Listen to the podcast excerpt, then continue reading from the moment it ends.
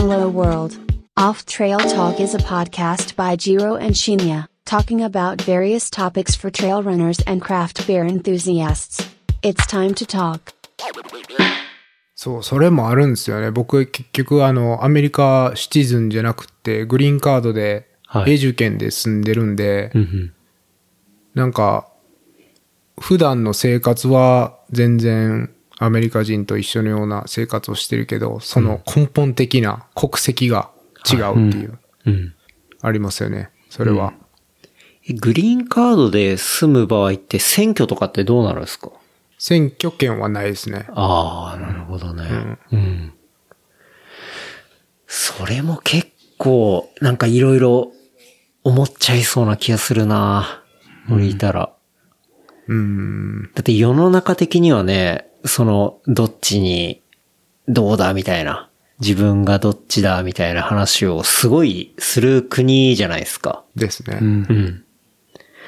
そこにいる中で参加できるか否かってなんかちょっと、もやる感じはありますよね。うんまあ、その選挙権っていうのも、例えば、もちろん大きいんですけど、うんやっぱりし、あの、政治に関わるっていうのはやっぱ選挙だけじゃないじゃないですか。うんうん。確かに。うんだから本当にそういう、まあ、選挙活動を手伝ったりすることはうん。できるんで、うん。まあ、別に自分のできる範囲で参加はできるんですけど、うん。まあ実際僕はそそんなにしてないですね。うん。うん。うん。なるほど。まあでも過剰、本当過剰でしたよ。去年はすごかった。うん。もう本当に確実に21年間住んでアメリカが一番二つに割れたうん。1年でしたね。間違いなく。うん。いやー、いろいろありすぎて。いやもう、ですね。旗から見て本当にすごい国だなって思って、見てましたけど。うん。いや、本当に去年はやっぱりやばかったですね。うん。本当世紀末感をすごい感じました。世紀末感ね。うん。やっぱコロナとはい大統領選挙と、うん。その、ブラック・ライブスマターで、はい。本当にあの、なんか、へこみましたもんね。やっぱり暗いニュースが多すぎて。うん。確かに。で、ちょうどそれがあの、3月の、みんな在宅になる、リモートになる時期で、うん。うん。人とは会わなくなるし、うん。入ってくるニュースは暗いもんばっかりだしっていう。うん。ね。まあ、光が見えないっていうか。うん。うん。ね。そんな今度で帰ってきちゃいましたしね。いや、それも大きい事件ですからね、僕にとっては。二郎さんが帰っちゃったっていうのは。逆に。確かに。うん。うん。ね、だってオフトレイルトーク始めた時なんて、まだ、ね、始めましょうって、やりましょうって言った時なんて全然コロナなんかなかったっていうか、まあ、ちょっと中国で出てきてたのかもしれないですけど、あまさかね、レースとかなくなるなんて、全く想像もしてなくって、うん。ね。で、始めしたのが、うん、平和でしたね。多分第、第1回の配配信が3月ぐらいだったんですけど、うん。ね、そっからもう、レースもなくなっちゃって、あ。うん。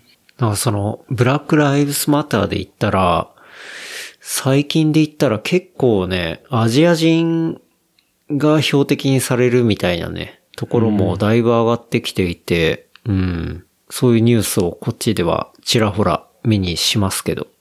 まあ、ある、あるんでしょうね。もちろん、僕の身近には、実際被害に遭った方っていうのは、知り合いの中ではいないですけど、うんやっぱ映像としてね、うん。うん。流れてるし、結構ショッキングなのがね、流れてくるんで、うん。まあでもこれもね、この間二郎さんとサイさんともちょっと話したんですけど、はうーん、まあ、件数、そういう被害の件数はおそらくかなり増えてるんだと思うんですけど、い。はやっぱゼロにはならないし、ゼロ、昔もゼロではなかったし、まあある程度は、なんていうんですかね、気をつけないとゼロにはならない問題なんだなっていうのはすごい感じますけどね。い。うん。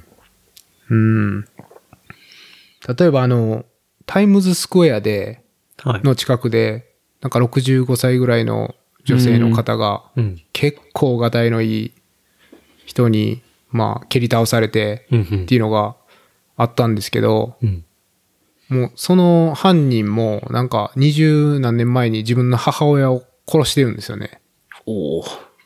うん。で、例えばそ、もうそんなのって、本当に、あれじゃないですか。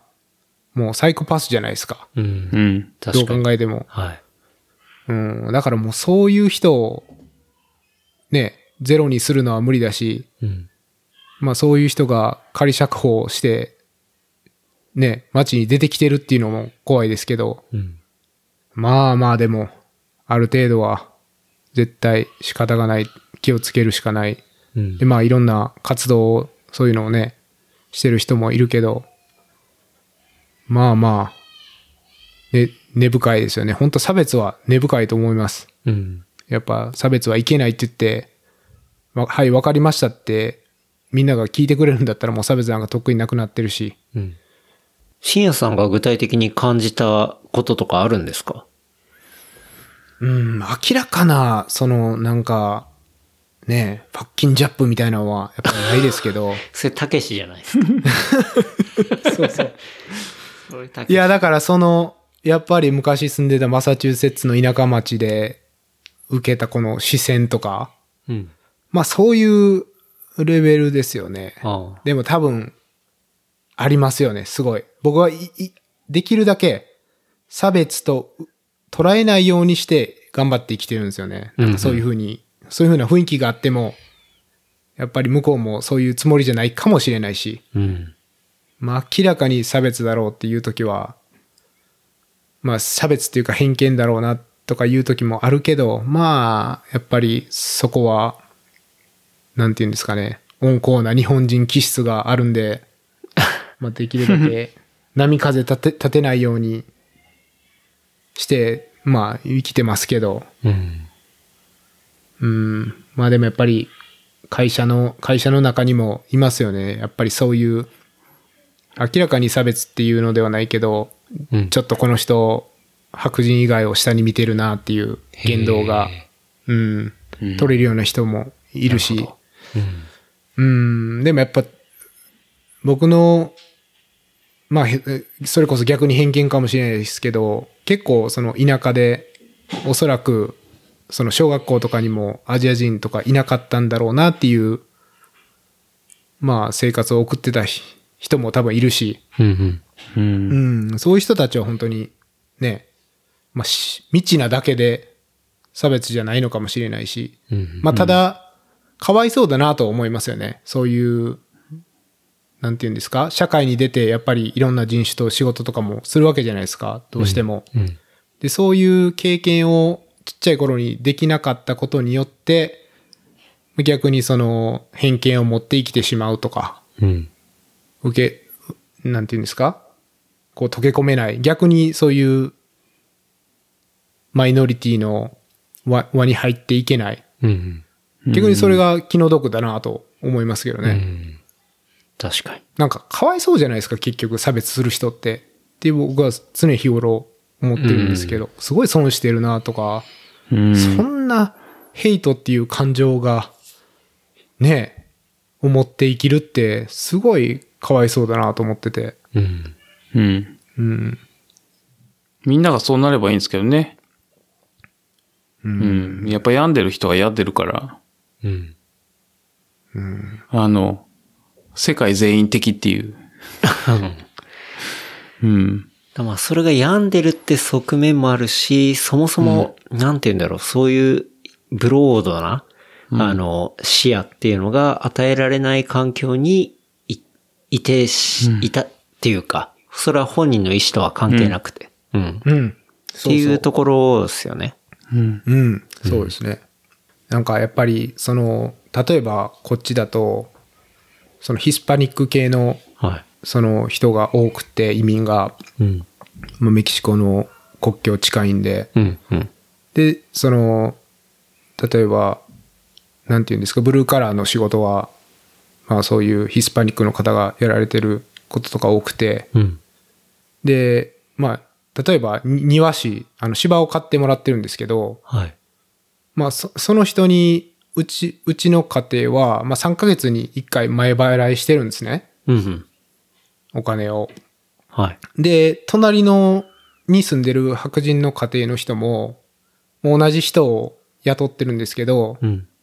その人たちは、3ヶ月払払いたくないって言うんですよ。あ、前1ヶ払い月で。前払いは1ヶ月しかしたくないって言うんですね。ほうほで、それはなんかやっぱり、あいつらは信用できないみたいな、う。うん。なんかそういう、まあ直接は言わないですけど、はまあそういう感じがして、い。うん。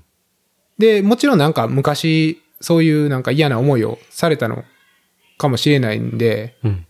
まあちょっと、まあなんでそういう風に感じてるかはわかんないんですけど、うん。うん、なんかそういう風になんか人を疑って、その、ね、芝を買ってもらう金額なんか大したことないと思思うし、うん。別に気持ちよく3ヶ月なら3ヶ月なで前払いしたらいいのに、うん。その信用できないから1ヶ月しか払わないっていう、なんか、うん、なんていうかね、寂しいなって感じますけどね。なるほどね。で、それがやっぱり、もし白人、同じ人種のね、ブルーカラーの仕事の人だったら、3ヶ月払払うかもしれないし、うん。うん。うん、まあそ、その人種に関係なく1ヶ月しか払いたくないのか、それわからないですけど、うん。なんかそういう微妙なラインはありますよね。これ人種だから1ヶ月なの？人種関係なく1ヶ月なの？で、向こうは別に人種関係ないって言っちゃえば、うん。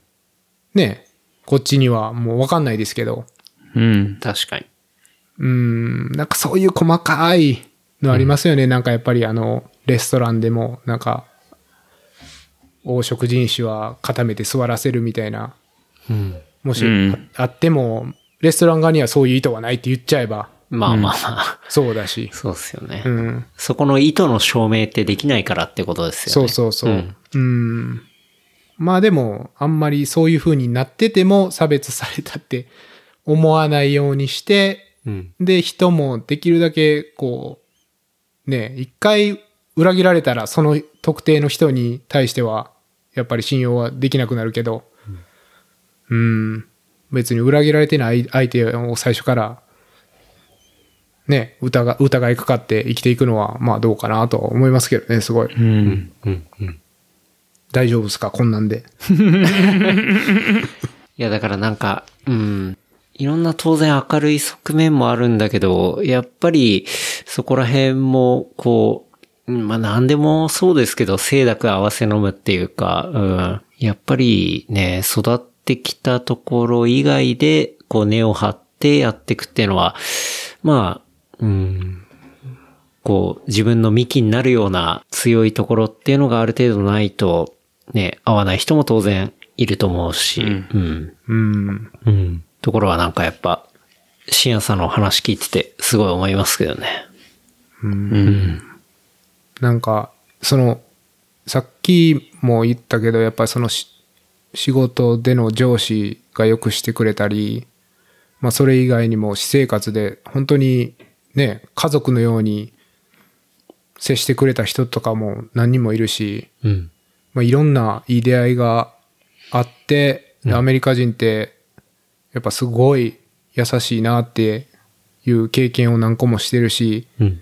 まあ、す僕にとってはそういう人たちがアメリカ人でいてくれるおかげで、まあ逆にそういう差別とかしてる人の分をかばってくれてるっていうか、うん。その希望を持てるっていうか、そういうのはすごいありますね。うん。なるほどうね。ん、だから、例えばそういう出会いをしてなかったら、もしかしたら本当に去年の BLM でも、うん、もっと、もっと僕個人的には凹んでたかもしれないですね。うん。うん。うん。うん。まあありますね。本当にまあ、差別は。日本と違う部分がうん。大きいですね。人種っていう。うん。そこにヒエラルキーがあるから、ややこしくなりますね。本当はないはずのもないはずの。そうそうそうそうのがあるってことですよね。そうですね。白人っていう、まあトップの、ヒエラルキーのトップにいる人たち、ううん、から見るとやっぱヒエラルキーが存在して、うんうん。日本はあの年功序列っていうよくわかんないヒエラルキーがあるだけなんですけど。確かに。そうそうそう。はい。うん、なんか多分よく聞くと思うんですけど、その学区、その公立の学区とかも、学区内で家の値段が結構平均的に高いはいはいはい学区とか、はい。まあ日本でもあるでしょうけど、うん。まあそれが多分アメリカの方がすごいはっきり分かれてて、うん。で、お金持ちがいっぱい住んでるところは、その、なんていうのプロパティタックス、固定資産税か。はい。うんそれをやっぱり高く払ってるから、うん。まあ、その学校側も、行政側も、うんやっぱりそこ、その地域、地域の学区にはお金をかけないと、うん。やっぱり苦情とか来るし、うん。あと、やっぱその寄付とかも寛大だったりすると思うんですね、そういう地域は。はいうん、だから、同じパブリックスクールでも、うん。まあこの、いい地域は学力が高くて、うん。うん、所得が高いから、まあ学校も良くなって、で、教育の意識も高いみたいなうん。のは、すごい結構はっきり分かれてたりもしますよね。うん。それってちょっと効率の意味が変わってきちゃいますもんね。ですね。うん。うん。だそれ、私立だったらわかるんですよね。うん。うん。だけど、公立でそうやって結局税収によって教育のクオリティが同じ、まあ他のエリアの公立と変わってしまうっていうのはね、なかなか、まあシビアな問題ですよね。うん。うん。ですね。まあ、日本もあるんじゃないですか？それなんか京都でたまに聞きますけどね、この学校はすごいいいみたいな。ああ。この学校はすごいいいみたいな。公立でも。うん、公立でもまあ学校レベルだったりしてあるかもしれないですけど、そこのエリアにあるからどうっていうのは、あんまりないんじゃないのかな？どうなんですかね？うん。あんま聞いたことないですね。うん。うん。うん。この間聞いてすげえくだらないなって思ったのは、あの、僕の行ってた中学校が建て替えたと。うん。で、そうすると、あの、設備が新しくなるから、エアコンが全室につけるっていう計画だったのに、あの、隣の中学校、公立中学校は、あの、まだ古くてエアコンがつけられないから、それは平等じゃないっていう話が出てっていうのを聞いて、あの、どうしようもない社会だなって思った。じゃあ、隣のところもエアコンつけりゃいいじゃんってい。そううそうそうそうそう。うん。はい。そう。いや、ひなんか下に合わせる風潮あそうるんですよ、ね。そうそうそう。ああ。そう、新しいから新設するって、まあそれはそうだろうなって思うけど、下がないからつけないっていう。うん。いやいや、そういう話じゃないんだけどな、みたいな。はい。それを聞いて、あの、あー、あーって言って、そうね。うん、残念な気持ちになったっていう。足足引っ張り合いですよね。そうそうそうそう。うん。なんかちょっと我慢するカルチャーみたいなのありますからね。そうそうそうそだからそれが、なんかもっとみんな、う。うん。うん。もう自分のことを大事にするっていうのは、もうじゃあ楽しようよとか、うん。効率的にしようよとか、じゃあもっといい環境にしようよとか、プラスの方に行くっていう方にみんな目指すと変わるんじゃないのかなとか思いますよね。うん。そうそうそうそう。もう感じますね、それは結構。うんうん。うん。すごい。時間も、こっちはですね、12時41分になってます。そうなんですよ。ど、ど、大丈夫ですか、これ？ちなみにあの、サイコさんは寝ていますね。うん。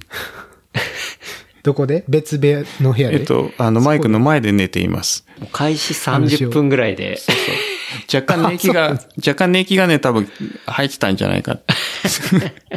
今は本気で寝ています。いやー、というわけで、ね、うん。深夜さんの超リアルアメリカ話から、はい。すいませんね、なんかだきましたシリアスな暗い話になっちゃって。いやいやいやいや。いやでもそういう話って表に出てこない、来ないっていうか来にくいうん。とこだと思いますからね。そうですね。うん。多分あの、暴力の映像とかは多分ニュース的には売れるんでしょうけど、うん。実際どう、生活してる人がどう感じるのかとかは多分ね、うん。なかなかないんじゃないかなとは思いますよね。そうですよね。うん。うん今、収録時間的には2時間半を回ったとこですね。はいになってますが。どうしましょうか？深夜さんがいろいろ用意してくれたトピックスもあるじゃないですか。そうなんですよね。はいなんか、一つ聞きたかったのは、やっぱ、ケンタロウさんのこの、ポッドキャスターとしての、はまあ、裏話とか、い。うん。まあ、そういうのをやっててよかったなとか、そういうのを聞きたいなと思ってたんですけど、というのも、うん。あの、僕たちがポッドキャストを始めたのも、うん。ンタロウさんにちょっと相談させていただいて、まあ、二郎さんが相談させていただいて、あ、機材面とかで。うん。機材とかで、で、あの、ポッドキャストの始め方でしたっけ、はい。ブログの記事うん。も僕も読ませていただいたし、なんか、うん、その、ポッドキャスターとして、もちろん先輩として、いや、ね、レプリカント兄さんポッドキャスター。うん、レプリカント兄さん。言ってるんですよ。僕の先輩もいっぱいいますから。うんそうそなんですけど。いや、で、でなんか、やっぱり2020年結構、ポッドキャストはじ、なんか新しいのいろいろできたと思うんですけどうん、そうっすね。なん、か、結構やっぱレプリカントに影響されたとか、レプリカ、僕らみたいにレプリカント、ケンタロウさんに相談して、うん。で、始めたって言ってる人を、なんかツイッターとかでもうんうん。見たりするからう、ん。うん、結構、そういうなんか、ケンタロウ弟子がそこらにいるんじゃないかなとか。弟子とかは正直全く思ってないですけど、でも、やっぱ、なんていうんですかね、僕も始めた時に、その、リビルド FM のうん、こう、やり方とかっていうのを、ね、ホストの宮川さんが記事で上げていたっていうところもあって、あれをすごい参考にして僕も始められたっていうところがあったんで、なんかね、まあ僕がやってることもオープンにして、誰かが、あの、やり方として、まあ参考にしてくれたらいいなってところで、まあ僕もオープンにやってますし、うん。で、まあそれで、そうですね、なんか、いろいろ、こう結構身の回りっていうか、まあもともとつながりある人とか、こう聞いてくれてる人が、まあ始めてるっていうのはすごい、うん、面白いことだと思うし、まあ僕もそういう番組とか聞いて、うん、楽しいなって思うし、まあいろんな人の、いろんな角度の話が新しく聞けるっていうか、うん。そういうことはすごい楽しいし、そうっすね。だから、うん。やっててよかったなって思うのは、まあ、そうやって広がったりすることってのもあるし、まあ、僕らがこうやって、まあ話してることとかを聞いて、こう新しく何かをやるとか、うん。聞いてくれてる誰かが。本当にこの間とかも、なんかお便りもらいましたけど、なんか番組聞いてたら走りたくなってフルマラソンはこの間走りましたとか、うん。なんかそれってすごいいいなって思って、もうピュアに。うん。うん。なんかね、その人が普段っていうか、まあ、ここに出会わなかったら関わっていなかったようなこととか、っていうところに関わるきっかけになれたとか、うん。っていうのはすごい嬉しいですね。で、それっていうのはなんか、こう、なんていうんですかね、宣伝でもうマラソンを PR したいからやってるって話やなく、うんもう僕らは単純に 楽しいと思って話しているってだけなんで、うんだからそれが誰かに伝わって、誰かの行動につつながって、新しく背中を押すことができたりとか。それは別に全然走ることだけじゃなくて、あ、この映画面白そうだなとか、あ、この本面白そうだなとか、うん、この業界面白そうだからちょっと覗いてみようかなとか、うん。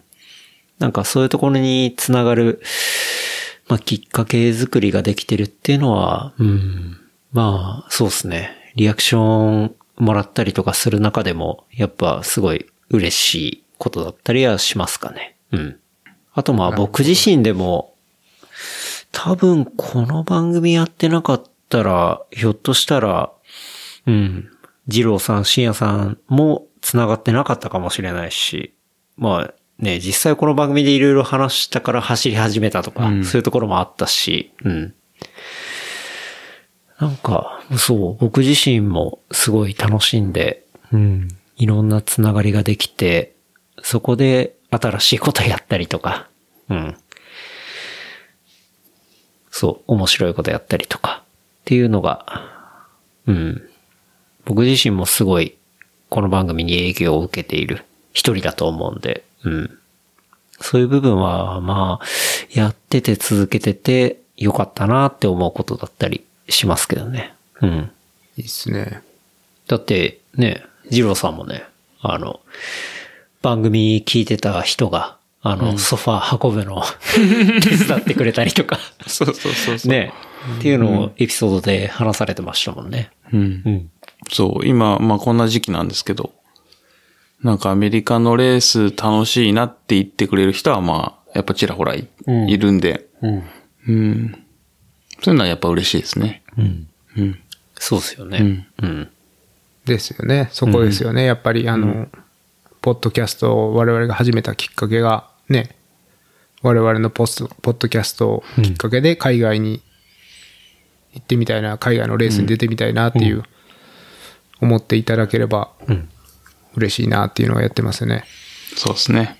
うん。うん。まあ、あとは、そのやっぱ、二郎さんが、超人、達人なんで、それを、世の中に知らしめていこうっていう、いやいや そういう、目的もありますよね。ただのビールクズですよ。いや、でも確かにそうっすよね。オフトレイルトークで、うん。海外レースっていうか、なんかさっきもね、二郎さん言ってましたけど、その、もっとイージーな、うん、うんロングレースがあるっていうところ。で、多分、それっていうのは、景色も良かったりして、イージーですごく楽しいもの。としての、そういうレースがあるっていうところが、うんうん。みんな伝わってんじゃないかなっていうのは思ったりしますけどね。うん。うん。うんうん。だやっぱそういう話を聞くと、まあ行きたいし出たくなりますもんね。う。うんん。だし、まあ、あ、じゃあそれがこっちにないんだったら作ろうって思う人もいると思うし、うん。うん。両方の、こう、影響力っていうのがあるとは思いますけどね。うん。そうですね。うん。なんか、それなりにタフなのもやったから、タフな楽しさと、こう、イージーにやる楽しさと、うん。バランスだと思うんですけどね。うん。うん。両方あっていいじゃんっていう。うん。うん。うん。うん。でもまあ音声コンテンツ盛り上がってますね。なんか。うん。うん。確かに。まあ、クラブハウスもね、始まったし、クラブハウス、始クラブまったのかなハウス。始まったっていうか出て出てきまあたし。、でももうなんかすでに若干下火なうん。傾向が見えますけどね。あの、某ぬるま湯を除いて、うん。ぱあそこは続けてるっていうところがすごいね、ところではあるね。そうそうそうそう。うん。あと、磯さんの回しがすごいですね。うん。回しが。なぜか僕も、磯さんチームで今度駅伝を走ることになりました。そうですよね。うん。まさかの二郎さん。そうそうそう。荒川。そうそう。荒川ってどこっていう、そういう世界なんですよ。そうなんですよね。うん。あそこで大集合するっていう。そうそう。そう。あの、とりあえず、何日空いてるって言われて、空いてますって言われて、OK、じゃあ、行こううん。わかりましたって。決まるっていう。まだ荒川行ったことないけど。確かにここら辺から荒川ってマジで縁がないですよね。うん、ないですね。うん、うん。まあ多分会場はただの河川敷 なんじゃないかなって。なるほど。はい。はい。え一人10キロとかでしたっけ？そう。一人一人10キロです。10キロ3人で30キロのリレーみたいなの。うん、なるほど。うん。楽しそうですね。515。うん。うん。とりあえずあの、スタート前と折り返し地点の、その5キロ地点と、あとフィニッシュ、まあ、同じですけど、スタートと。で、ビールが飲めるっていうことしか聞いてないです。ぬるま湯チームは、はいあの、ビールランみたいになってるんで。はい。ああ、そうなんですね。はい。あとあれっすで、ね。なんか、その、はい。ケンタロウさんが最近なんか雑誌に取り上げられて、雑誌というインタビュか、ーされてウェブマガジン。ウェブマガジン。はいうん。で、それでなんか、そのクラブハウスの見解とかおっしゃってたんですけど、うん。それがなんか、我々の見解と結構似てるなっていうか、ポッドキャスターとしてのクラブハウスの見解っぽくて、うんうん。まあ読んでて、ちょっとニヤッとしてましたけど。わかるわーっていう感じで。え、それ、どんなところっすか？いや、なんかやっぱりクラブハウスが若干閉鎖的で、うん。あ、まだってことっすね。うん、バージョンしかないし、うん、聞いてくれてるファンの人たちを平等に扱いたい。うん、うん。まあ、ファンというかリスナはい。うん。ーを平等に扱いたいとか、やっぱり、ぬ後に残していくことに、うん。アーカイブされることにやっぱ価値があるとか、うん。うん。うん、そういうとこですかね。そうっすね。やっぱり、マルチプラットフォームで誰でも聞ける。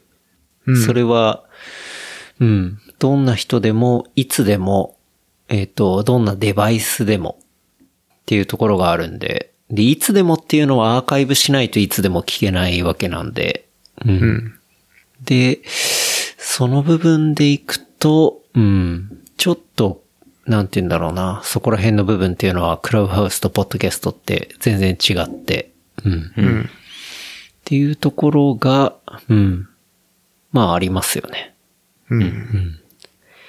で、結構生放送感みたいなのは楽しいですけどね、ライブ感というか。。うん。ライブのハプニング感だったり、ちょっと緊張感みたいなところはすごいあって、面白いかなって思いますね。あれはあれで。うん。ただ、結構僕の場合は、やっぱそうやって話したこととかが、例えば今、この時点で2021年の4月の3日で話してることっていうのが、じゃあ5年後に聞いてどういう風に聞こえるのかなとか。で、それが残ったことによって、うん。例えば10年後、20年後とかに発掘されて、どういう風にこう思うのかとか。それは知らない人が、こうたまたまその音声コンテンツに出会って、あ、こういう20年前、30年前ってこういう生活で、こういうことを考えてて、こういうことだったんだみたいな。うん。なんかそういう部分っていうのが、こう、発掘されたりとか、それで繋がったりとかしたら、うん。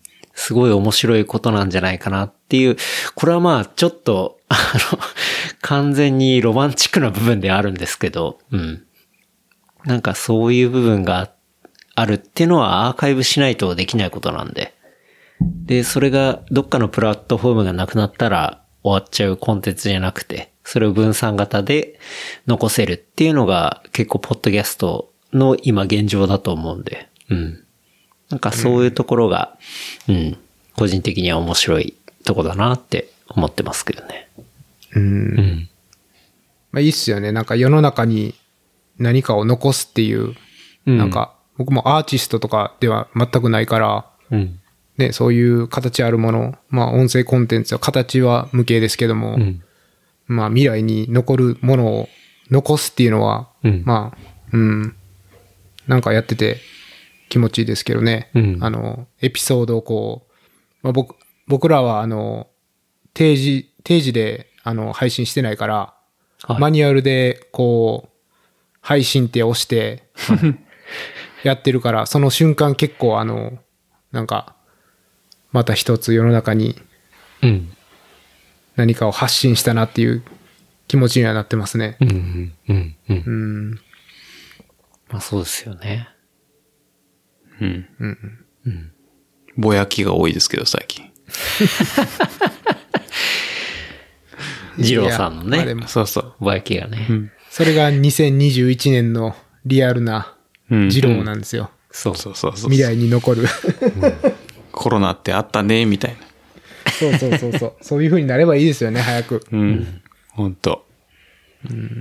なんか、レプリカントの、やっぱゲストのこう、候補みたいなんてずらーって、やっぱりどっかに貯めてたりするんですか？いや、全然貯めてないっすね。ああ、はいそうなんですね。だからお願いさせてもらうときとかも、最近は、うん、誰かから紹介されてとか、うん。うん。で、あの、やりましょうとか、結構本当に、あ、じゃああそこで一緒に遊ぶから、ついでにちょっとやりましょうとか、うん。そういうノリで決めることがすごい多いですね。うん。うん。でもなんか、なんとなくこの人呼びたいな、みたいなのは、頭の片隅にあったり。あ、まあ、やっぱそれはありますね。うん。でもなんか、なんだろうな高田純次とか。高田純次は。僕、別に、その、超芸能人とか、む、むしろ僕全然詳しくないし、うんはあ、はあはあはなんか、もう超有名な人、みたいなあ、、うん。とかって、全然わかんなかったりするんで、うん。それよりかはなんかやっぱ普段、まあソーシャルだったりだとか、まあいろんなものを見たりしていて、あこの人面白そうだなとか、話したいなって思う人を、まあ純粋に、こう、お願い、にお願いさせてもらってるみたいな。うん。うんそういう感じですね。僕はドドギーさんに出てもらいたいですけどね。ドギーさんね。はい。ドギーさん、長野行かないとですね。う。うんん。いやー、僕はあの人大好きですよ、本当に。うん。なんか、超アメリカ乗りじゃないですか、なんか。確かに。うん。そうっすね。いやー、そういうのとか聞いてみたいですね。ぜひ出ていただきたいです。うん。だなんか本当に、この人と、こう、話したら面白いと思いますとか、なんか、うんあ、じゃあ一緒にこう、つなげるんでやりましょうみたいなとか、本当にウェルカムで、うん。まあ、それがあって本当にこの間の福島とか、うん。うん行きましたし、正直やろうと思ったら全然リモートでもできるんですけど、うん。でもそれだと僕の中ではリアルじゃないんですよね。うん。なるほどね。で、やっぱりそうやって教えてくれたりしたら、こう、で、まあ、一緒に共通のことをやったりして、で、話をしたりっていうのが、僕の中でのリアルっていうところはあって、うん。だそれが、あの、二郎さんみたいにこう、海の向こう側にいるみたいな、っていうところだとなかなか簡単にはできないんで、こう、うんまあ遠隔で、まあそれこそ、ラナちゃんとかも、まあ今、ロンドンっていうか、まあ UK いたりしますけど、うん。そういうところではどうしても変革になりますけど、まあ日本国内にいたら正直 言ってもね、多くても3、4時間あったら会いに行けたりはしちゃうんで、うん。まあそれだったら一緒に同じ体験したりして話すっていうのが僕の中でのリアルですかね。うん。うん。うん。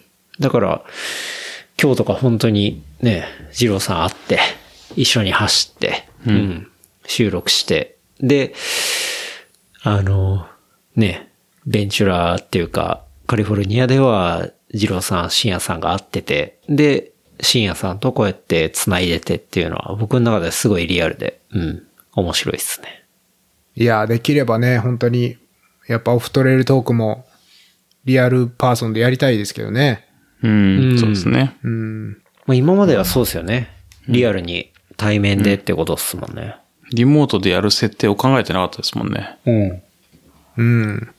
だから、今、そうですよね。オフトレイルトークのテーマとしては、その、アメリカのレースに興味を持ってもらうとか、あとはまあ、向こうのクラフトビールカルチャーだったりだとか、うんうん。まあそういうところが、こう、まあ、中心になってるっていうか、うん。ところでありますから、今、深夜さんに そう、の動向がやっぱ大事っていうか、うんそうですね。はい、うんそうですね。っていうところでありますよね。うん。なるほどね。プレッシャーをかけてきてるわけですね、それ。そうそう。いや、毎月1個ぐらいレース出ると、うん。あの、ポッドキャストのリリース頻度が上がるっていう、よっていう話ですね。うん、なるほどね。まあまあまあ確かにそうですよね。もともとそれですもんね。やっぱレース走ってレースの話しようっていうのが僕らの計画でしたから。そうですね本当に潰れちゃいましたけど。そうそう。もう引っ越しの話とかぼやきとかどうでもいいですよね、本 いやいや。それはそれで面白いですよ。うん。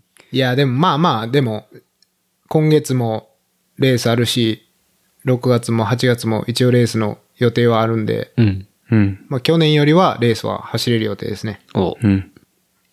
楽しみですね。うん。そうなんですよ。まあ本当にあの、うん。レースを開催してくれる主催の人たちにかかってるというか、本当感謝の気持ちがやっぱりすごいですよね。うんうん。こうな、こういう時代になっちゃうと、うんさっきの UTMF の話もそうですけど、うん。すごい苦労、苦労があって、で、収入なくなっちゃったレースディレクターの友達もいいますし、うん。うん。まあ本当に彼らのおかげで練習のモチベーションが、ね、保てたりするから、すごい大きな社会の役割だと僕は思ってるんですけど、うん。うん。いや、でも、番組的にはそしたらね、そうっすね。深夜さんがアメリカのレースに出る。そして、二郎さんがこっちにいるうちに大会やるってそうですね。いう。うん。そっちのプレッシャーの方がでかいですね、多分。うん。重たい。いや、でもそこはちょっとそうですね、僕もなんかジョインできるんだったら、ジョインしたいしやってみたいですねはい。うん。いやー、楽しそうだな、それは。もう企画してる方が楽しそうですね。海外枠ありますよ。ぜひぜひ。うん。うん。多分あります。深夜は。招待枠でお願いします。できれば。はい、ありますよ。宿代なしで。うん。まあそういう楽しい方向に行ったらいいですね。いや、行くでしょ、さすがにもう。2021年は。もう、うん。変異種さえ出てこなければ。出てるけど。確かにもうすでに出てますけど、それ。どうにか、うん。アベノマスクを額から出して、どうにかそれは。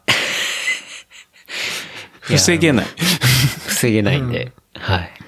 いや、じゃあ、あれですね。そろそろおすすめコンテンツいきますか、お。これって僕のおすすめコンテンツっていうことですか？うん。い、や、いいですよ。おすすめコンテンツジローさん。、ありますか？どうぞ。僕はあれですよ。やっぱアメリカのレースですよ。うん。ほう。アメリカのレースも何でもいいよっていう。うんうん。あの、日本との違いというかカジュアルさみたいなのがあるんで、まあ出れるようになったら出てほしいなっていううん。だけですね。うん。うん。その中でも、二郎さん的に、うん。こう、これは楽しいぞ。うん。うん。初めてのアメリカのレースだったら、これがいいんじゃないのかな、みたいな。そうですね。すごい難しい。まあその、出やすいっていう、うん。あの、抽選とかないとか。はいはい。そういうことで考えるんだったら、その、イージーさで言うんだったら、そのハベリナハンドレット。とか、ボーントゥーラン。はい。で、ちょっとアドベンチャーな感じって言うんだったら、まあ、ビッグホーンうん。ですかね。うんうん。うん。本当はウエスタンステージとかハードロックとかもはい。いいのがあるんですけど、そこはまあ、すごく簡単には出れないんで、うんうん。あの、抽選とかなくって、エントリーを普通にできるっていう意味では、まあ、そういうレースですかねう。ん。うん、がおすすめだと思います。うん。うん、ハベリナとかボーンというのはもう超パーティーですよ。おううん。いやー、それ行ってみたいな、マジで。そう、あの、おじさんとか、おばさんとかが、ウェーイってやってる。若者はあんまりいないっていう。ああ、いいなうん。うーん。うん。行ってみたい。うん。ただただ辛いっていうだけですね。そうそうそう。うん。いいですね。いいっすね。なんか、ボントゥーランなんかは本当になんか、同窓会みたいな雰囲気が、印象があるんですけど、うん。なんか、結構何年も、10年、20年、30年走ってるようななんか人が集まるみたいな。うんうん。そうですね。まあもうほとんど、その、固定メンバーみたいなのがやっぱいて。うん。で、新規メンバーももちろんいますし。あとはまあ単純にこうみんなで楽しもうっていうノリがすごいっていう。うんうん。うん。のがありますね。あと、そのスタート地点に、まあ自分の車を置いてキャンプするというか。うんうん。なんで、あの、疲れたら自分の車に寝たらいいさみたいな。確かに。そうそうそう。うん。そういうのもありますね。うん。いや、いい、おすすめコンテンツ。アメリカのレース。そうですね。んあの、ていすけさんのアメリカ旅行にはい。続く、うん。よかったら一緒にどうぞっていう。いいっすね。はい。うん。ちょっと YouTube チャンネル立ち上げちゃったりしてね。いいっすね。じゃあ、深夜さんのおすすめコンテンツ。うん、僕は、その、やっぱり、LAN 関係の YouTube がはい。何個かおすすめコンテンツとしてあって、うんうん。まあまあ、あの、一応3つぐらい送らせていただいたんですけど、はい。まあまあ、一番本当におすすめなのは、うん。あの、ウエスタンステイツっていうレーうスん。があるんですけど、それ、30時間の制限時間を残り6秒でうん。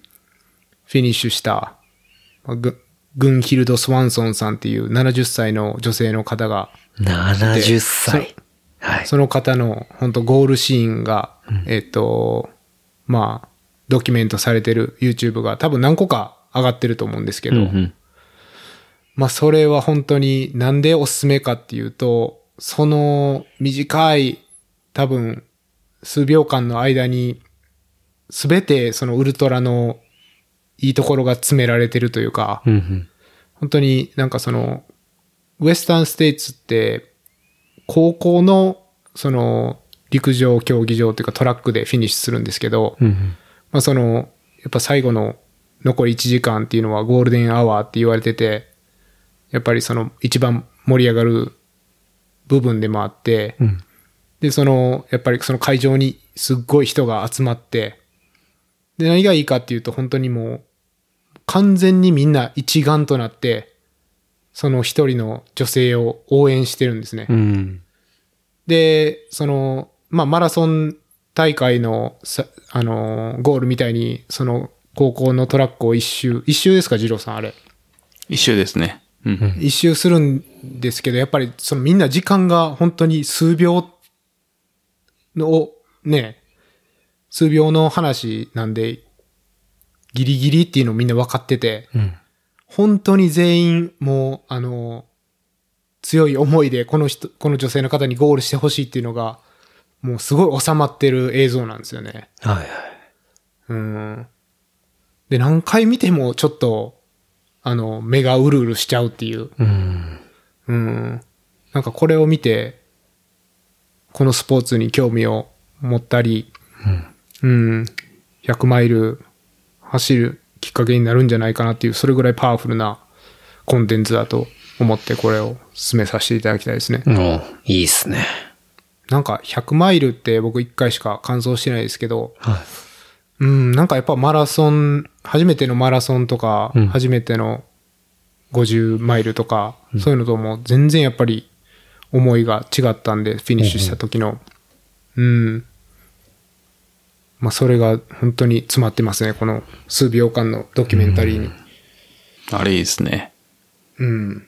まああと何個かあるんですけど、まあそれはショーノートにでも載せていただければいいかなっていうのはうん。ありますね。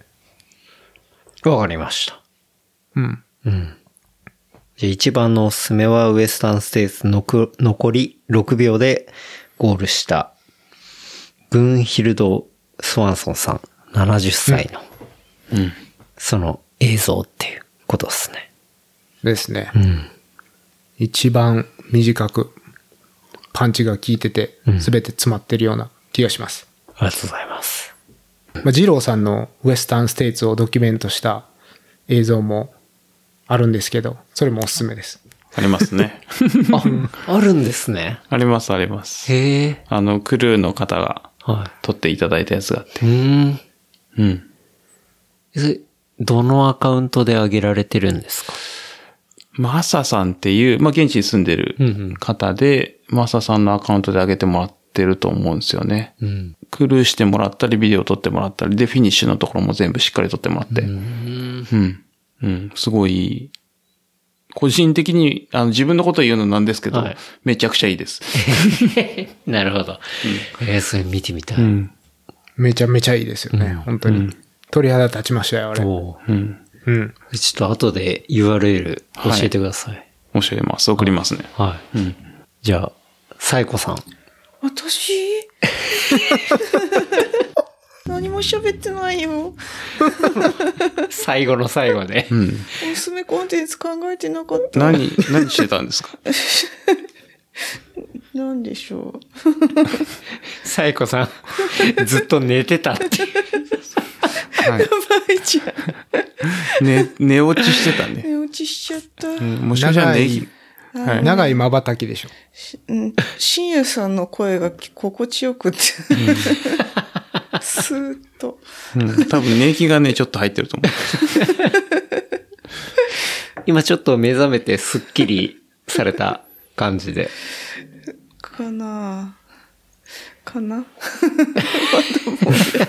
てか私のいびきじゃなくて私のあの飼ってる犬のウニちゃんが横でプーピース、スーピースーピー言ってたから、言ってましたね。それが入ってる。う。まあ、どっ何とでも言えますよね、それは。いやいや、本当だから。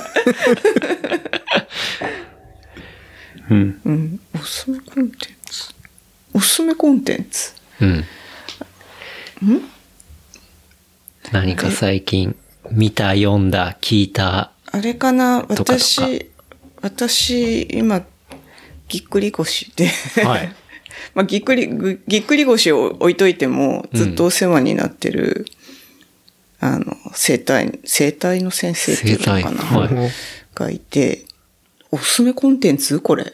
うん。生体の先生、はいコンテンツ。ありだと思います。はい先。生がいて、開業されてて原沢治療院っていう。原沢治療院。原沢。はい。その人がすごいんですよ。それ場所的にはどこら辺の江ノ島です。江ノ島ですね。江ノ島そうそうそう。あ、二郎さんが行ってる写真なんか見たかあ、もしれない。そうですね。僕が日本にいた時からずっとお世話になってるトレーナーさんで、うんうん。僕が怪我せずに結構走れてるのは多分その人のおかげ。ですね。それこそ最近で言うとあの、JR 田中さんとか、ほうほあの、高畑定州さんとかう。うんうん。も通ってるへって言ってて、うん。すごい、すごい人なんですよ。うん。うん。なんか、なんて言えばいいのかな。そう、あの、ジローさんが通ってたから私も行き始めたんですけど、うんうん行き始めた当初は、どっちかっていうとトレーナーさん的な感じで、いろいろこう、生体だけじゃなくてトレーニングを、はい。なんだろう、筋トレをうんうん。いろいろしてもらってたんですけど、それのおかげでトルデジアン完走できたっていうのがあって、トルデジアンの話とかね、話ここで出てくるっていう。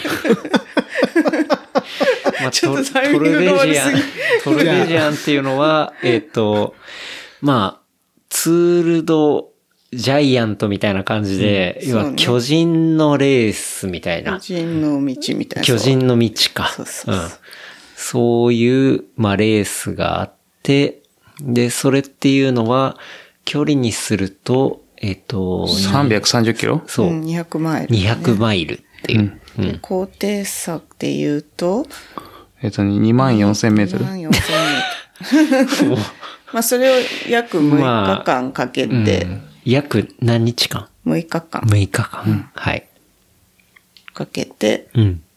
まあ、走るという。まあ、北、あれ？北、北イタリア、北イタリア。ね、アオスタっていうところで開催されてはいるレースがあって、それに私は3回挑戦して、3回目にしてやっと完走したんですけど、その最後の3回目の時に、1年間、うん。うん、そのトレーナーさんに、はい。みっちりとトレーニングしてもらって、うんまあ、到底間に合わないと言われながら、こんなんじゃ完走できるわけなかったよ、今までも、みたいな感じの体を、うんなんとかそこまで持ってってくれたうん。うん。うん。人なんです。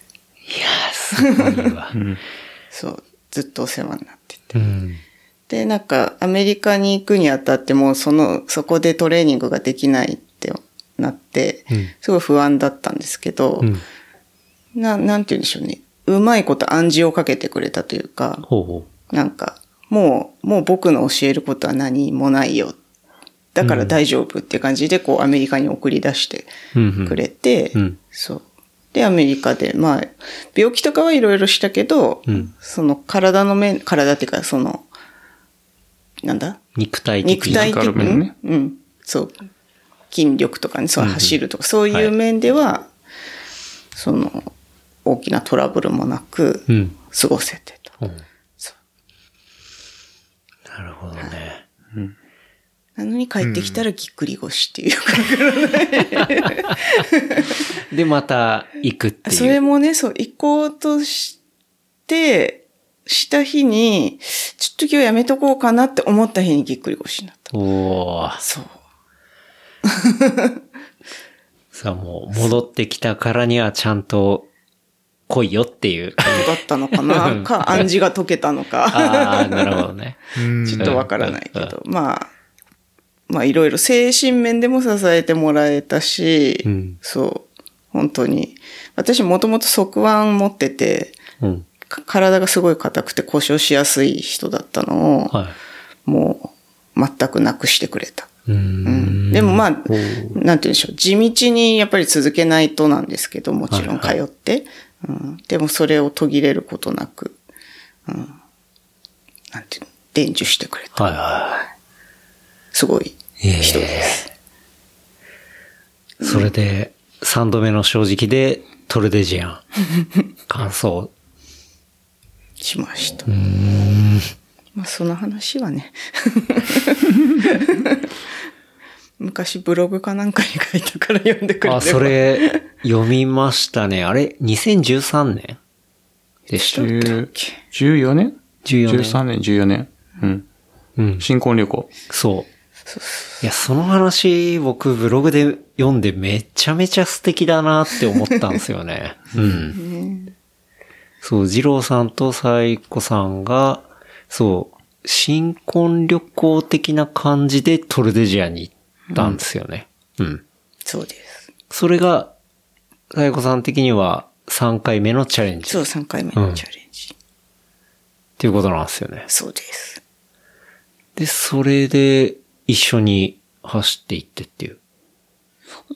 途中から走ったんだよね。最初はべば別々にゴールして、そうだ。二郎さんの方は、割とタイムを、こう、狙ってたみたいないや感じでし、たあっけ？んまり考えてなかったんですけど、その、ファーっと言ったら、あの、100時間ぐらいで終わるかなって言って、もうその100時間っていう設定もよくわかんないんですけど、あの、トップ選手が70時間ぐらい。はい。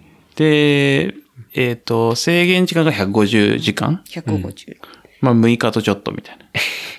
そう、まあちょっとね、いろいろ単位がバグってくるんですよね。そうそうそ150時間って、えーっと、みたいな。そうそうそう。で、だからトップ選手は3日ぐらいで終わるって。うんうん。っていう中で、でも100時間ぐらいで終わるんじゃないかなと思ってバーって言ったら、いや、これ結構意外にあの、やばいやつだなっていうのに、1日目で気づいて、うん。で、2日目の終わりぐらいのところのエイドで、もうとにかくビールを飲んで管を巻いて寝るっていう。で、8時間ぐらいずっとビール飲んで寝てたんですよね。ほう。で、そしたら、まあ奥さん来て、追いついた。追いついて、あじゃあまあ一緒に行こうかと。なんか、しかも奥さん風邪ひいてて、風。うん。調子悪そうだし、じゃあ一緒に行こうかっていうんで一緒に行って、そっからあとは4日間ぐらいはずっと一緒に行って、うんフィニッシュしてっていう感じですね。うん。もう最後に風邪も治ったという。そんなに、こそうそう。そうそう。う、そんなに過酷な過酷な。ところで治るんだ。あの、若干言えないようなトラブルもあったね。そうそうそうう。ん。そうね。うんあの、メディカルと喧嘩するっていうね、もうなんかドクターストップだみたいなことになって、そうそううん。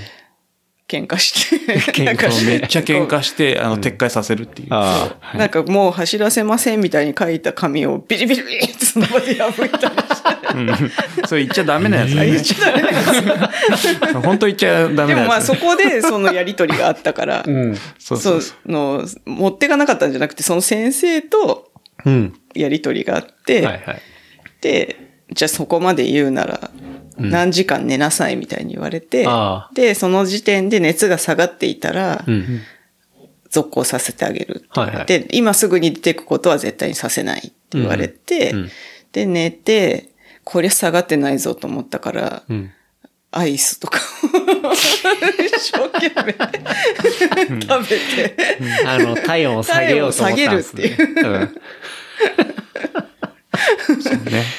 そう、そしたらね、下がった。ちょっと。そうそう。で、下がったから行っていい。うん。うん。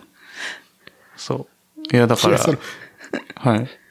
それし、ね、診断書みたいなんですか？それ。そうそう、あの、要するに、ドクターの、えっ、と、診断書があって、ドクターのサインが入って、で、この方はもう、えっ、と、レース終了ですみたいな、あの、ドキュメントがあって、あの、そういう話じゃないんだって言って怒って、僕がそのドクターの、あの、ドキュメントを奪って、くしゃくしゃくしゃってやって。そんなんじゃないと。あーやぶ医者がみたいなの切れて。解熱剤が欲しいだけだみたいな。あ、二郎さんがくしゃくしゃにしたんですかそれは。そうそうそう。あの、奪ってくしゃくしゃにして、お前は分かってないっつって。いやー、すげえ。うん。そうそう。で、医者がめっちゃ切れて、あの、めなんか医者も切れるし、こっちも切れるし、みたいな感じで。そうそうそう。で、なんか私3年目だったから知り合いのボランティアの人とかが何人かそこのエイドステーションにいて、で、そこの人たちに泣きついて、走らせてくれないって言ってるって言って、そうそう。助けてくれって言ったら、ちょっと、アイス食べろみたいな。雑だけどね。解決策アイス。そうそう。一緒に言いに行って言ってたら、言ってもあげるけど、とりあえずアイス食べろみたいな。そうそうそう。で、そのけ、結局その医者を説得して、あの、ちょっと休んで、体温が下がってれば OK っていう設定の中でアイス食ってどうにかごまかして、で、体温下がったっつって、で、まあなんとか言ったんでね。そうね。そうそう。で、まあフィニッシュしたからなんとかなったけど、まあフィニッシュしてなかったらちょっとまあ、ガチで大問題になったかもしれない。ああ、なるほどね。うん。まあでもね、最後の方は、全然元気になってたからね。うん。え、でもやっぱそこで振り切っていって途中は回復するまでは相当厳しかっすごた。い厳しかった。まあお腹壊してたはと。うん。うん。だからなんかお腹壊してるから食べれない。食べると出ちゃうみたいな感じで。それがすごいね、うん。辛かった。うん。すごいな 言っていいのかなこれ。え？わかんない。いいんじゃないですか？別に。だって最終的には OK もらったわけですよね。そう、いや、オッケー。いや、でもその医者はもう私知らないって切れてたけど。あでもそのお医者さんに結局行っていいって言われたんだから。言ってないよ。え、嘘、うん、言ってない言ってない。えもうだって私知らないっつって怒ってたもん。違うよ違うよ。だから何時間寝て、もう一回その医者に見,、見てもらったんだもん、私。それ記憶があるから。あ。うん。そういうことあでも、そのお医者さんが、それくしゃくしゃの後に、じゃあ、熱下がったらっていう話で一応下がったっていうので、ゴーしたっていうことですよね。うん。間違いないです、それは。うん。じゃあ大丈夫です。大丈夫です。ダメだったらちょっとカットで。いやでも私の記憶違いだったらカットで。確認のしようがないです。いや、まさにそれ。まあでも、あの、基本的に医者のドキュメントはくしゃくしゃにしちゃいしちゃいけないっていう。けないね。わーって奪ってはい。た。はい。じゃあちょっとここは相談ということで。まあ、まあ大丈夫。うん。大丈夫でしょう。はい、もうだって、何年前 ?7 年前？もうね、もう過去のこと。時効時効うんということで。みんなはやらないように。お医者さんの言うこと聞きましょう。いや、これでトル、トルデジアン最も、うん。なんかあの、オフトレールトークのトピック候補にずーっと乗ったままになってたんで、はい。カバーしていただいてありがとうございます。いや、僕はやっぱあのブログ見て、なんか最後ね、あの、そうやって二人でゴールしてみたいなところが、なんかその間にも、そう、お腹壊したりして、うん、すごい大変なことあったみたいな書かれていたけど、そう、まさかくしゃくしゃ事件があった。くしゃくしゃ事件。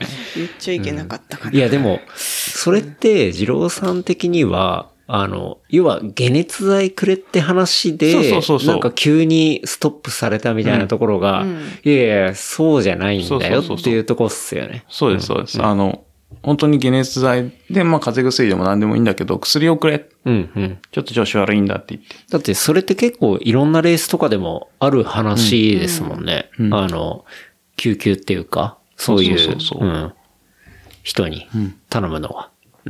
そう。で、雑な診断をしてもドクターストップだみたいなことを言ってサインをしたから、これから今からその運営に出すよみたいな紙を奪ってくしゃくしゃにしたって。それは、そういうことですよね。うん、うん。なるほどね。でもアメリカのレースでも、その、なんて、痛み止めっていうか、鎮痛剤みたいなのをあげちゃうと、ああの、失格にしないといけないって言われたことはありますね。へーだから勝手えに自分で持ってきた分をこそっと飲むのはいいけども、うん。レースが、が渡しちゃうと、うん。多分、後で責任問題になるんじゃないかなとうん。いう感じがしてて。ああなるほど。うん。なそれ、ハベリナで言われました。へえ。え、例えばロキソニンみたいなそういうのでも？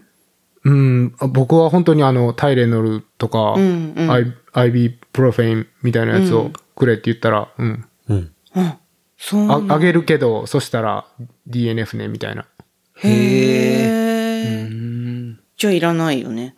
うん。そう、だからそ、そうだったんじゃないかなと思って今聞いてたんですけど。うんうん。なるほど。うん。知りませんでした。だってそれでやっぱり薬が途中で切れて、なんかなっちゃったら、うん。なんかレース側の責任問題になり、なりそうじゃないですか。はいはいはいはい。なるほど。うん。これでもその時はなんか処方されてはいたんですか？処方？風邪薬？うんうんうん、されてあない。あされてないされてない。だって、レースの前日っていうか当日の朝に風邪ひいちゃったから。朝起きたら喉痛いみたいな。遠足の前の日に風邪ひく子供みたいな。あちなみにあの、ホテルにあったプールではしゃいだからね。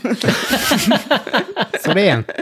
そうそう。それそれそれっすね。あの、普段しないことをするっていう。温水プールだったんだけど冷たかったんだよね。はい。まあ、無事完走したということで。はい。そう。すごいなはい。まあでもその時の写真はすごい好きで、うん。あのフィニッシュした時の、その、フィニッシュゲートがあって、あの、レッドカーペットがゴールに、あの、繋がっててというか、数十メートル前から。うんで、そこを二人で歩いて、うん。で、フィニッシュする写真を友達に撮ってもらって、うん。で、その、ゲートが奥にあって、うちらがごゲートに向かって歩いてるっていう写真で後ろに友達が入ってもらって、後ろから撮ってもらったんですけど、で、それがすごいいい写真で、めちゃくちゃ良かったんですけど、オフィシャルのゲートからの写真は、全部真ん中に友達が入ってるんですよ。後ろからその私たちを撮ってる。なるほど。そうそうそう。そうなんだ。うん。そう。っていうオチはあったけど、まあ良かったね。よかった。うんよかった。でもブログにね、貼られている写真とかは、本当に二人でまさにゴールするところが入っていて。そうそう。うん100、148時間、9時間？そうね。ギリギリ。148? あれもっとギリギリじゃなかった？149とか。だから48時間か49時間か。そうそうそう。うん。それ何日なんだ？6日とちょっとです。?6 日とちょっと。まあ、よくわからないですよね。不思議なことに最後、ゴールに向かっていくと、あ終わっちゃうって悲しいんですよ。途中は早く終わりゃいいのにって思ってるんだけど、ね。うん。あ終わっちゃう。もっと行きたい、みたいその6日間っていうのはちょっとずつ寝ながらとか。寝ながらあーですね。私は結局、二十何時間寝たのかな、合計で。うん。一日多分4時間くらいは寝れてる。あの、うん鳴らすと。う。うんん。ジローさんはもっと寝てるっていう。めっちゃ寝たね。すげえ飲んだしね。うん。そうね。だから総力がある人はいっぱい寝れるし、まあ寝ないでも進めると思うけど、はい。うん。もうフルフル楽しむんだったらちゃんと睡眠取りながら。うん。っていうのもできる。これ、トルデジアもおすすめコンテンツみたいなでしょ？おおすすめコンテンツの話からそれ。れすぎるね。トルデジアンなそう。まあでもトルデジアン新婚旅行で行くとか、まあ基本ありえない。ありえないですね。はい。エクストリームすぎるんで。うん。おすすめコンテンツですけどね。あれ、ゴールできなかったら最悪な 新婚旅行だったんじゃないか今思えば。だからその、あの、ブログですごいいいなって思ったのが、こんなに大変なところも、あの、二人で乗り越えられたから、まあ今後何があっても大丈夫だと思うみたいなことが書いてあって。確かに。あ、確かに。あいいこと言ったいいこと言った。うんめちゃめちゃ、もう説得力の塊だなと思って。でも、それが言えるのって二人でちゃんとゴールしてるから。そうそうそう言えることだから、あ、これは相当すごいことだなっていうのは、うん。あれ見て思い、思ったりしましたけどね。そう。だからしかも、えっ、と、奥さんは3回目なんですよ、チャレンジが。うん1回目、ね2回目は、はいあの、DNF して、はい3回目で、で、僕は初めてで、はい。で、まあ、最初、一人ピャーって言ったのも、いや、いけるっしょって思って行ったら、いや、これ意外にいけないぞ。案外やべえな。そうそうそう。こんなのあ3回も。結構これガチなやつだっていうのに、こう、最初に気づくっていう。ああそう。要するにやべえなっていうのはどういうやばいですか？長すぎるとか。そうですね。あの、2000メートル登って2000メートル下るうん。を、1日にそれを3回やるみたいな。っうん、うん。ていうので1日怖っで、それを要するに6日間やるんですよね。はい、はい。簡単に言うと。はい。雑に言うとですけど。うん、うん。これで1日目で、あ、これは結構、あの、ガチなやつだっていうのに、初めて気づくっていう。うん。で、あの、その3回目のチャレンジの、そのうちの奥さんのことを、いや、ちょっとうちの奥さん、ちょっとやっぱどっか頭のネジ飛んでんじゃねえかな、みたいなのに初めて気づくっていう。ああ、そこで現地で。はい。初めて、そう。あこれは本当に頭おかしいやつだ、みたいな。それはでも、ね、トルデジアに行った二郎さんからすると、他のね、いろんなレースもやってきた中で、あ、これはやべえぞと。うん。うん。っていうところを感じて、そうそうそう。で、一緒に、こう、そうですね行動することになったっていうことなんですね。そう。だからそれこそさっき言ってた UTMF とか、うんあの、本県の UTMB って、えっ、と、100マイル、160何キロ。うん。で、まあ、累積が7500メートルとか8000何メートルとかうん。なんですけど、トルデジャンって要するに距離で言うと2倍。うん。で、累積言うと3倍。うーん。だけど、その、UTMB とか UTMF って46時間とか48時間の制限時間。で、あ、制限時間3倍じゃん、みたいな。はい。いや、そりゃ、まあまあ、そんなすごくなくないみたいな気持ちになるんですけど、うん。あ、そ、そこそこそういうことだったのね、みたいな。なるほどねっていうのに、あの、1日目で気づくっていう。やっぱ実感を持ってっていう、そうそうそううんことっすね。うん。何事もやってみないとわからないっていうう。ん。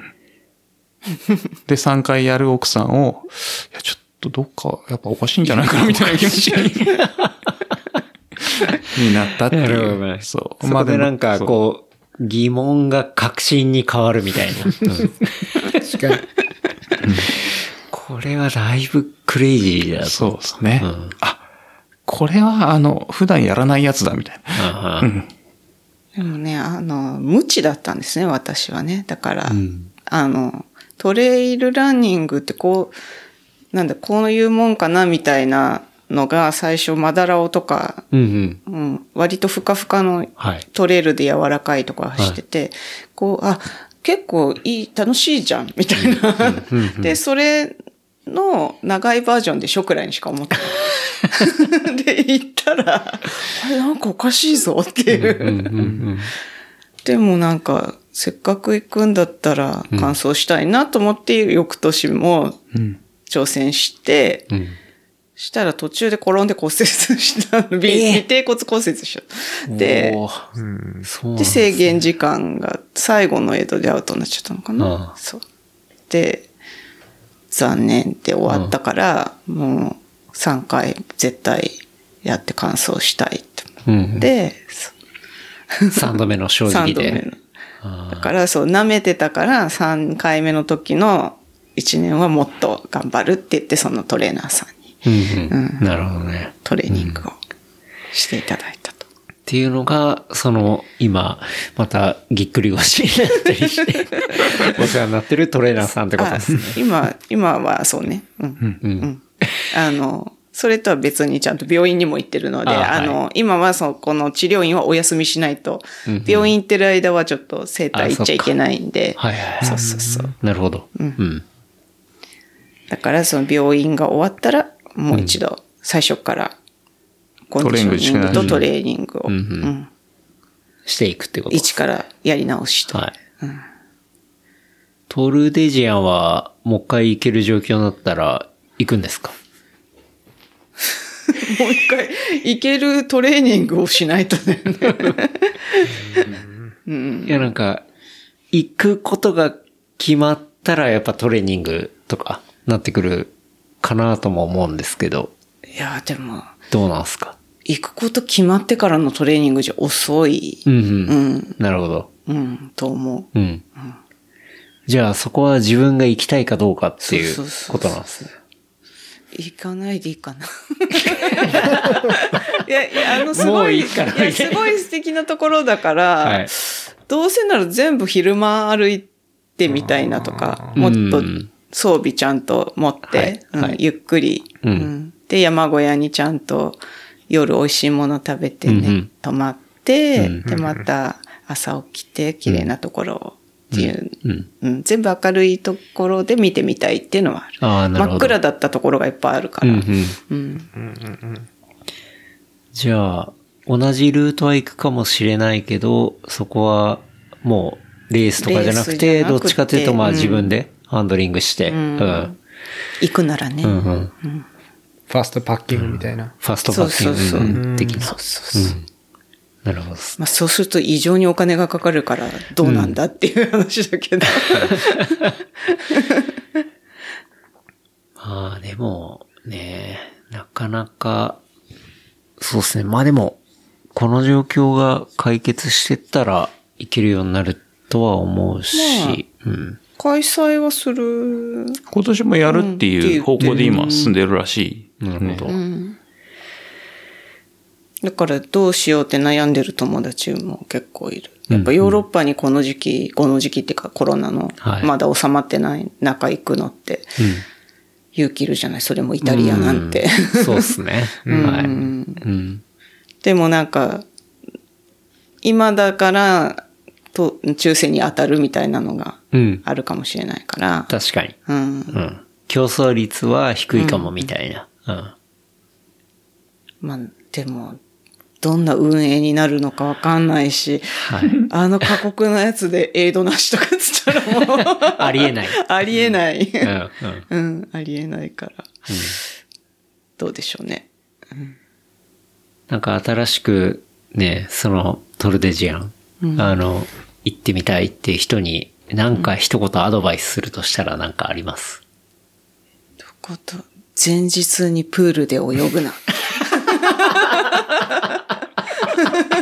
間違いないですね。間違いない。本当うん。あのね、そう、でもこれだけは言っときたいけど、あの、普段と違うことはうん。しない、しちゃいけない。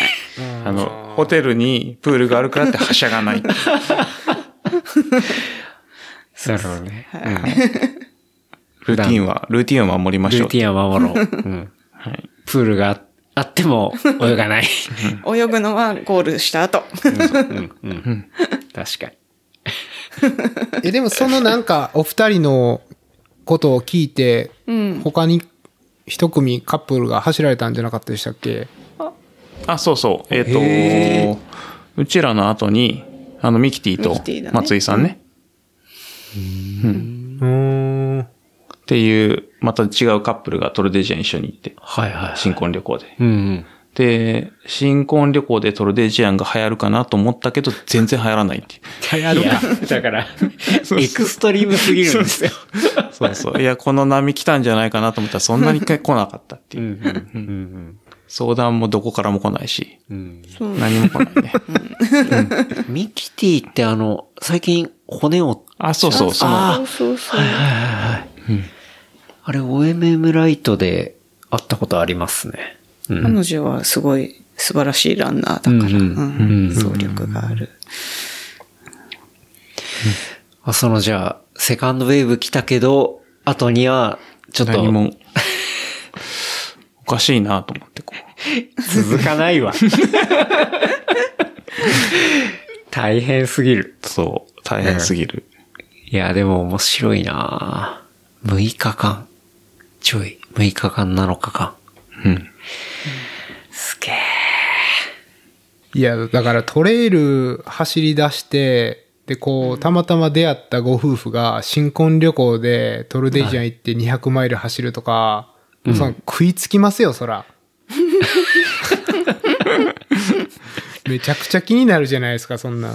そうか、なんか私の中ではその3回も、んなんだ、ダメ、ダメっていうか3、2回もダメでまた行ったバカみたいな感じ。で もっと練習っていうかもっと、なんていうの？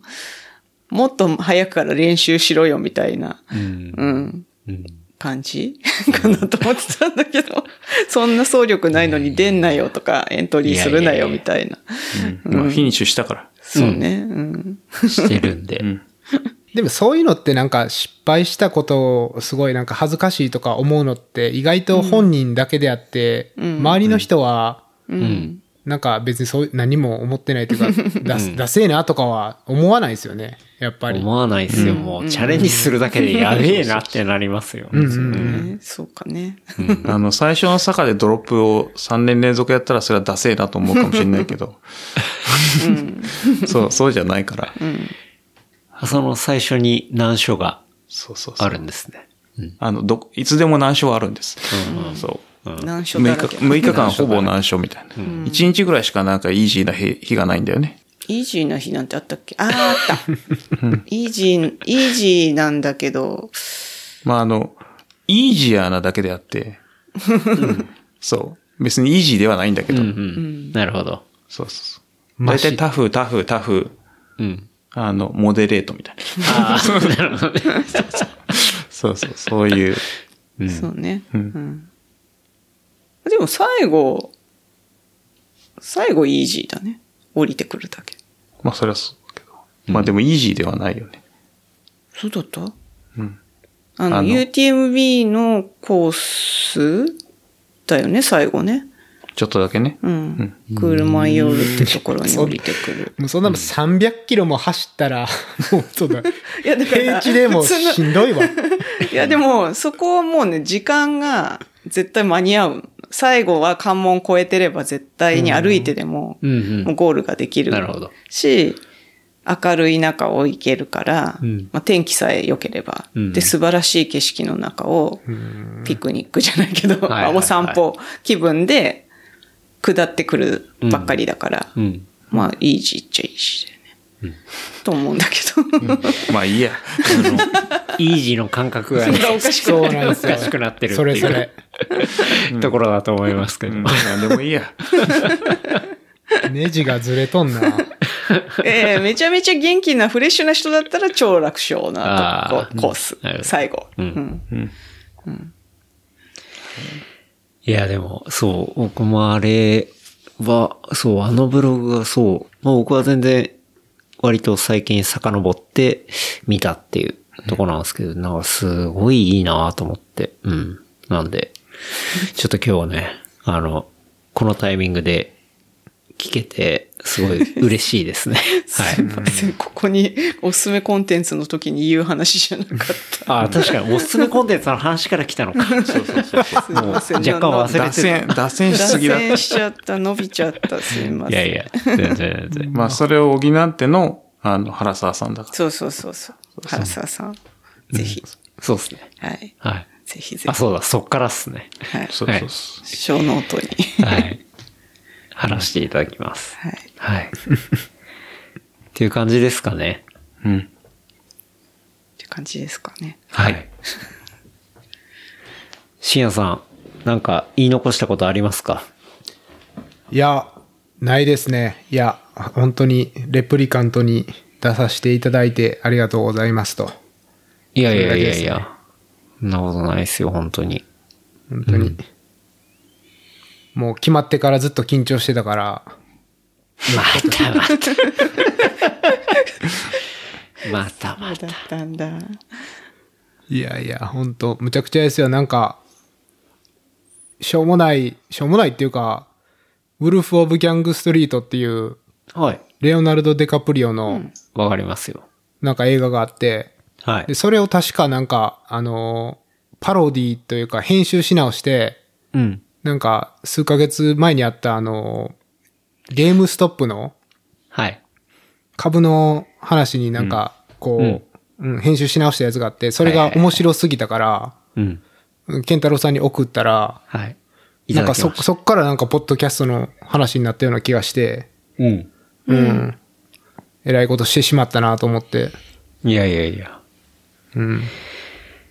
ウルフ・オブ・ウォール・ストリートね。僕はあの映画、すごい好きっすね。いや、デカプリオいいっすよね、なんかう。ん。私やっぱ、ジョーダン・ベルフォートでしたっけ？うん。うん。あの人がやっぱ、クレイジーなんで、はい。うん。その大元が。うん。やっぱ、あそこをすごい面白おかしく映像化してるなっていうね、ところがあって、うん、あんますごい好きりで、すけど。あんまりあの、友達になれるかどうかはわかんないですけど、うん。話は聞いてて面白いですね、むちゃくちゃ。うんああいうむちゃくちゃな人は。うん。うん。確かに。そこら辺から始まった話でもありますし。そうそう。うん。はい。まあ、二郎さんがね、こっちに戻ってくるっていうところで、うん。うんやりましょうっていうところもありましたし。はいうんですね。そうですね。なんか、うん。僕らのポッドキャストもこう、なんか見守ってくれてる感じを勝手に受けと、受け、受けてて、まあそれも普段から、なんかその、ありがとうございますっていう気持いちがあやいやいや、そんなこ。とないです、本当に。僕はもう楽しく聞かせてもらってる。完全、完全弟子マインド。いやいや。そんな弟子、師匠なんて、ないっすけど。まあでも、そうっすね、なんか、こうせっかく、例えば僕らのね、番組とか、なんか聞いて、こう新しくやってくれてたりするんであれば、ね、なんか、その、うーん、指定関係とは僕は全く思ってはないですけど、その、手張りじゃないですけど、まあ、最初守って、ね、破って離れてくみたいな。ところっていうのは、まあ他の番組とか、なんか、うん、ちょっとでも僕書いたことだったりとかしたのを、まあ参考にしてくれてる人がいるんであれば、うん。なんか最初は、こう、守るところっていうのがあると思うんですけど、まあそのうち破って離れて、なんか、もっとオリジナルなものとかっていうのが出て、めちゃくちゃ面白いみたいなっていうのを、うん、いろんな人の聞きたいなっていうのは個人的にはありますけどね。うん、なんか、だし、うん、そういう番組とかとやっぱコラボしたいっていうのもあるし、うん。っていうのはそうですね。個人的に思ってますね。なんか、レプリカントを聞いてるし、オフトレイルトークも聞いてるみたいなうん。人は、えっ、と、い、あ、レプリカントは聞いてるけど、オフトレイルは聞いてない。うんうん。っていう人は結構少ないんじゃないかなと思ってて。逆にオフトレイルは聞いてるけどレ、レプリカントは聞いてないみたいな人は、の方が少ないから、僕ら的にはすごいなんかありがたいなっていう、このコラボは。うん、うん、うん。なんでうん感謝の気持ちです。いやいや、うん全然全然。そうそうそう。うん。いや、なんか、スタートはデシマインドなんですけど。あの、レプリカント兄さんっていう。なんですけど、まあ、こういう機会で一緒に話して。うん。うん。で、まあ、まあ、結局やってることは、そのなんか似たようなことをうん。やって、っていうのは楽しいなとは思いますね。うん。うん。そうっすね。ほ本当に細かいことで申し訳ないんですけど、はい。まあ自意識過剰なんですけども、その、ケンタロウさんが月曜日配信じゃないですか。はい。だから別に、僕らがそのタイミングで出したことによって、こう、被るじゃないんですけど、うんまあ、その影響はないと思うんですけど、月曜日に多分配信したことは一回もないんですよ、僕らは。それ気づかねえ。いや、それがなんか、細、細かい、こう、気遣いというか。全然月曜でもいいじゃないそう、だから自意識過剰なんですよ。なんか、裏番組になっちゃうと、みたいな。いやいやいや。今のカットでお願いします。そう。そして、あの、配信日固定してなくて、あの、うん。作業次第っていう。うん。配信日固定しないの逆にすごいなって思うんですよね。なんか、すっごい間とか空いちゃいそうで。うん。飽きます空ね。いてるね。空いてる。楽ですよ。そうっすね。締め切りないの。いいなって思うな。寝る前に使ってます。もう月曜7時っていうのを打ち立ててしまっているんで。うん。いや、でもすごい、それはすごく尊敬しますよね。いやいや、すごいっすよ。大変。えだって、だってなんか前、5、6時間かけてるって言ってましたよね、日曜日前。夜。いや、なんだかんだかかりますからね。本当に。5、6時間は言い過ぎかな。でも、うん、1時間半だとしたら、そう、編集っていうかまあ全部通しで聞いて、へね、音質の調整したりして、うん、なんだかんだ2時間、2時間半以上はかかりますもんね。だってそれ当倍速で聞くんですよはいね。。はい、もちろ。うんーん。うん。ですよね。で、そっから用意したりなんだりで、まあ、そうっすね。なんだかんだ、時かかっちゃい間。がかかりますね。練習して、ちょっと切って、小ノート用意して、うん。で、ソーシャルもやったら、はい。結構な時間ですよ。うん。うん。尊敬してます。いや、まあでも、うん。自分が楽しいからやってるって感じですね。うん。まあですね。うん。うん、僕もその、なんかアメリカに、のレースに出るきっかけになればとか思ってるけど、結局僕が二郎さんと、こう、遊んでるというか、つるんでるというか、うん。うん、その友達の遊びの一環っていうのもあるから、うん。まあ話してるの楽しいですしね。うん、ですね。うん。僕だからいつもその、大体、なんか前もってやると、まあ平日忙しいってのもあるんですけど、まあ日曜編集、結構場合によっては夜中になって、で、あの、配信して、なんで、まあ月曜日は大体フィジカル的に弱ってますね。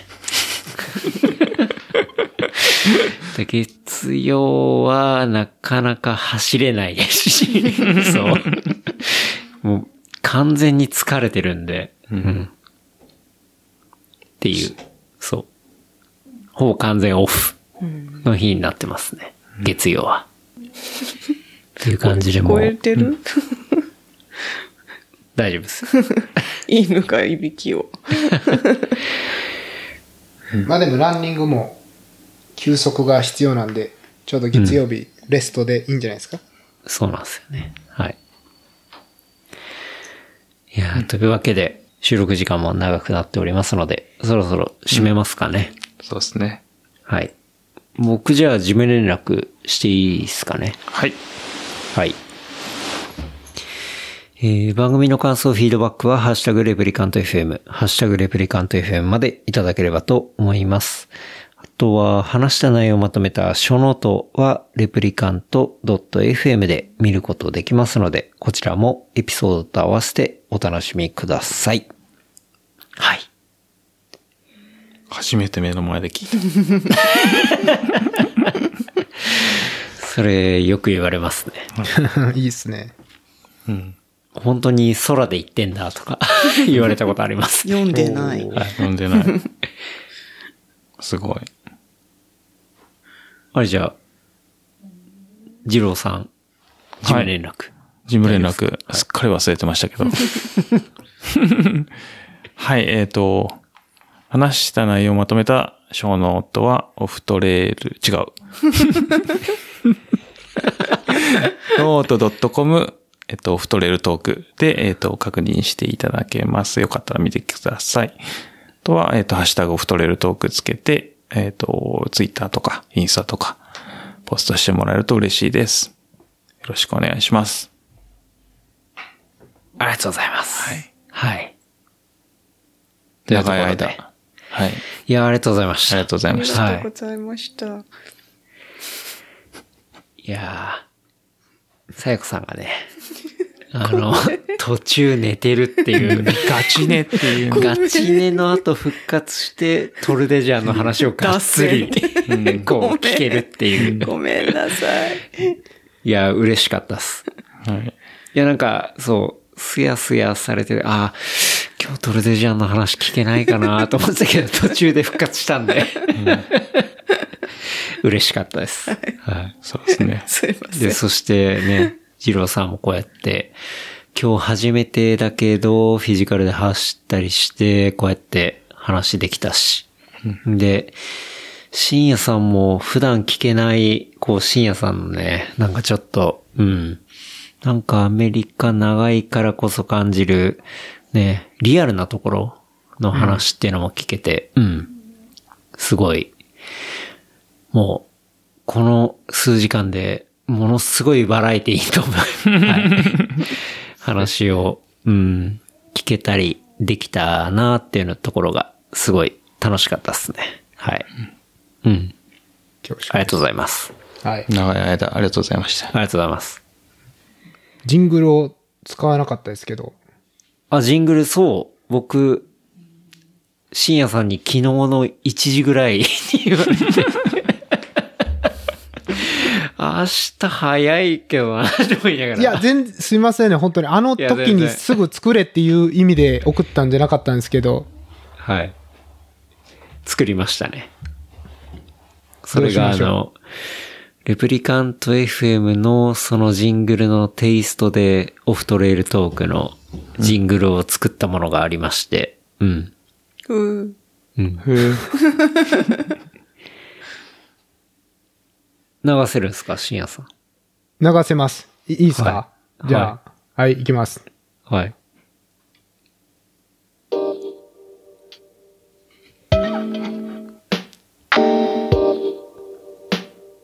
Hello World. Off Trail Talk is a podcast by Jiro and Shinya, talking about various topics for trail runners and craft beer enthusiasts. It's time to talk. そう。おーよ。どうよって。すごい。っていうのを、こう、深夜さんにね、あの、深夜さんが深夜に依頼してきたんですよ。本当に。本当間違いないに。。そう。いやでー、申し訳なかったな。いやいや、もうすぐ作って、やったらね、そう。っていうのが今のやつですね。うん、だこれをね、なんかいいですね。流せたらいいななんてうん。思いますね。はい。これから始まりたかったんですけどね、本当は。うん。最後になりましたね。でも、ケンタロウさんやっぱすごいのは、これ10分で仕上げたっていう。はい。仕事が早い。そうですね。まあ、仕事の速さは定評があります。だからそんなに出不足にはさしてないはず。はい。ですね。はい。む。しろ、そうなんですよ。あの後にちょっとショーノートまとめたいなっていうか、なんか話すトピックスまとめたいなの方が、うん。ちょっといろいろ、うん、やってましたね。なるほど。はい。結構僕らはもう決まった時からトピック上げてたんですけどね。うんうん。なるほど。はい。送っといたらよかったですね、先に。いやいや、ありがとうございます。うん。っていう感じで、今回は、オフトレイルトーク、えー、二郎さん、深夜さん、そして、二郎さんパートナーのさやこさん、お招きして、お届けさせていただきました。はい。そして、健太郎ですね。はい。4名で、っていう感じでしたね。はい。ありがとうございました。ありがとうございました。ありがとうございました。いや、深夜さんも遠くから、実差何時間だろ16時間ですう。ね。16時間うん。の時差を超え、収録というところで、はい。本当にありがとうございました。ありがとうございました。ありがとうございました。あれですね、そろそろお昼になってくるんじゃないですか。ですね。はい。10時ですけど、まだ。あ、まだ10時ですね。はい。こちらなんと、え2時。2時。ー、2時過ぎです。はい。AM。二郎さんが起きてんのが奇跡です。そうですね。いや、今日調子いいですよ。おおいいですね。いやパートナーが寝てると緊張するのかいつ。も通頑張らないとり出まし。た。私は。いやーそれでは、はい。締めますかね。そうですね。いや、皆様、ありがとうございました。ありがとうございました。ありがとうございましたた。それではまた来週。ありがとうございました。ありがとうございましありがとうございました。た。はーい。っていう感じで。はい。すごいありがとうございました。また来週なんだ。いやー、なんか、ありがとうございました、本当に。ああ、深夜さん、ありがとうございました。はい。すいません、いろいろと。寝ちゃってごめんね。いえいえ。からね。いや、話振らなくていいのかなってちょっとずっと思ってたんで、安心しました、逆に。すやすやです。すやすや。すやすやだよ。